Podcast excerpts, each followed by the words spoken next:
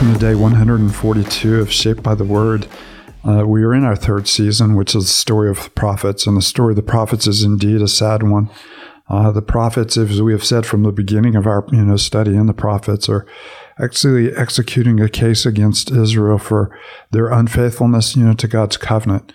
Matter of fact, in our reading today, God is going to divide Israel as being faithless. In other words, they have left the faith altogether. But Judah is being unfaithful. They're still holding to vestiges of the faith, but they don't have the same kind of loyalty to God that God has to him. So as we pick up in chapter 3 and verse 6, there's the theme of unfaithfulness and faithlessness, that has pervaded both nations, and God's appeal to them to return to them, with all of their heart. I'm Paul here with Matt and David and Katie as we continue our journey through Jeremiah. Before we read, as always, we offer ourselves, we offer the moment to the Lord. We always come to the Word of the Lord in anticipation that the very Spirit that breathed out the Word of God will work in our hearts and lives to breathe it into us and to cause us to see with new eyes and to hear, with new ears, and to be transformed by the grace that God has for us through the gospel in Christ Jesus. So, Matt, you mind lifting us up before we read? Yeah, let's pray. Father, we thank you that you are a faithful God, and we're quite aware of our faithlessness and our unfaithfulness, and Father, aware of passages that remind us that when we're faithless, you remain faithful. And so as we read Jeremiah and the indictment on Israel that they were faithless, unfaithful people. Father, would you draw us back to you, keep us faithful in your faithfulness, and we thank you for that picture and for the reminder of who you are. And so, Father, would we catch a glimpse of who you are through your word as you speak to us in this time? Father, continue to encourage us. It's in Christ's name we pray. Amen. Jeremiah 3, verse 6, and we'll read through chapter 4, verse 4. And during the reign of King Josiah, the Lord said to me, "Have you seen what faithless Israel has done? She's gone up on every high hill and under every spreading tree and has committed adultery there. I thought that after she had done all of this, she would return to me, but she did not. And her unfaithful sister Judah saw it. I gave faithless Israel her certificate of divorce and have sent her away because of all of her adulteries. Yet I saw that her unfaithful sister Judah had no fear. She also went out and committed adultery. Because Israel's immorality mattered so little to her, she defiled the land and committed adultery with stone and wood. In spite of all this, her unfaithful sister Judah did not return to me with all of her heart, but only in pretense, declares the Lord. The Lord said to me, faithless Israel is more righteous than unfaithful Judah. Go proclaim this message toward the north. Return, faithless Israel, declares the Lord. I will frown on you no longer, for I am faithful, declares the Lord. I'll not be angry forever. Only acknowledge your guilt. You have rebelled against the Lord your God. You have scattered your favorites to foreign gods under every spreading tree, and you have not obeyed me, declares the Lord. Return, faithless people, declares the Lord, for I am your husband. I will choose you, one from a town and two from a clan, and bring you to Zion. Then I'll give you shepherds after my own heart, who will lead you with knowledge and understanding.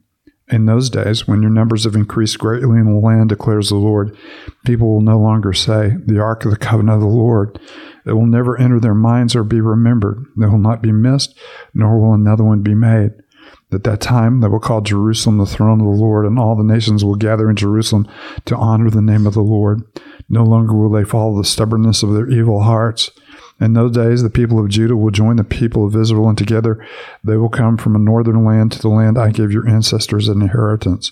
I myself said, how gladly would I treat you like my children and give you a pleasant land, the most beautiful inheritance of any nation. I thought you would call me father and not turn away from following me. But like a woman unfaithful to her husband, so you, Israel, have been unfaithful to me, declares the Lord.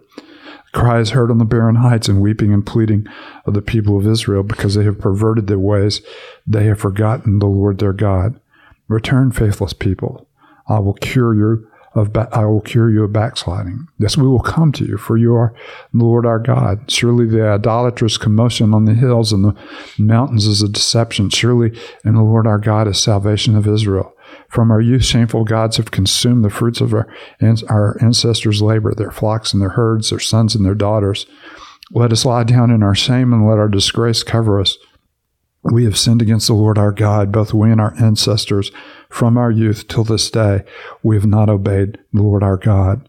If you, Israel, return, then return to me, declares the Lord. If you put your detestable idols out of my sight and no longer go astray, and if in the truthful, just, and righteous way you swear as surely as the Lord lives, then nations will invoke blessings by him, and in him they will boast. This is what the Lord says to the people of Judah and to Jerusalem. Break up your unplowed ground, and do not sow among the thorns.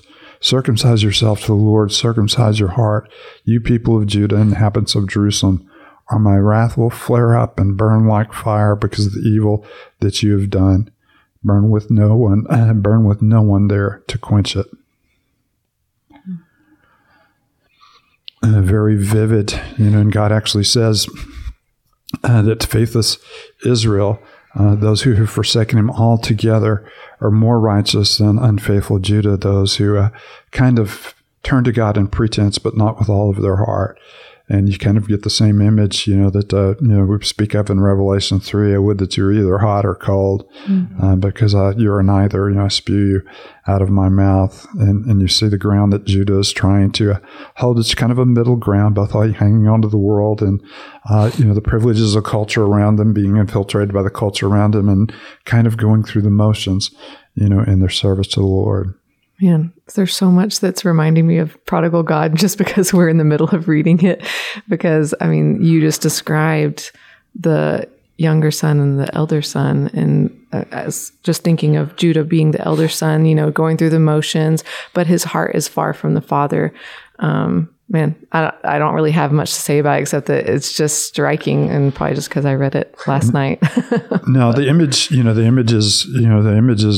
are not just fresh to the New Testament, but you have two ways of being far from God. One is to run from him altogether, and the other is to remain in the Father's house but not be completely devoted to the Father. And of course there's a little difference here with Judah, because the idolatries that Israel has embraced, they're kind of embracing, but they're keeping it on the down low. In other words, they're kind of living a secret double life, and the double life is more disgusting to the Lord than those that just said that we've had enough and walked away. No, that's that you read it earlier, but that's that. You don't have. I don't have your heart. You're just doing these things in pretense. You're just going through these motions, and man, if that's not religion, I don't know what is. Of just doing these things, your heart's not engaged, and yet the invitation to both of them is return. And I love that. Return, faithless Israel, for I am faithful. Acknowledge your guilt. So there's an invitation to return, to repent. And then, he lays out all the wonderful things, how gladly I want to treat you like children. And just that beautiful visual of whatever you've been going after, when you return back to the Lord, it's so much better what he gives, what he provides, rather than what we were seeking after apart from him. And of course, through this, you hear the invitation, return to me. And of course, we're hearing that word that we talked about earlier in the week, the word that can mean repentance. But you have it in two ways. You've turned the wrong way. You've turned away from me rather than turning to me. And so there's a continuing invitation, return, faithless people, declares the Lord, for I am your husband. I will choose you. One from a town and two from a clan, and bring you into Zion. Then I will give you shepherds after my own heart. And of course we see, here a glimpse of the one who would, come on a hillside in Judea and say, I am the good shepherd, and I lay down my life, for the sheep. And so you see the foreshadowing of the promise of what we have in Christ.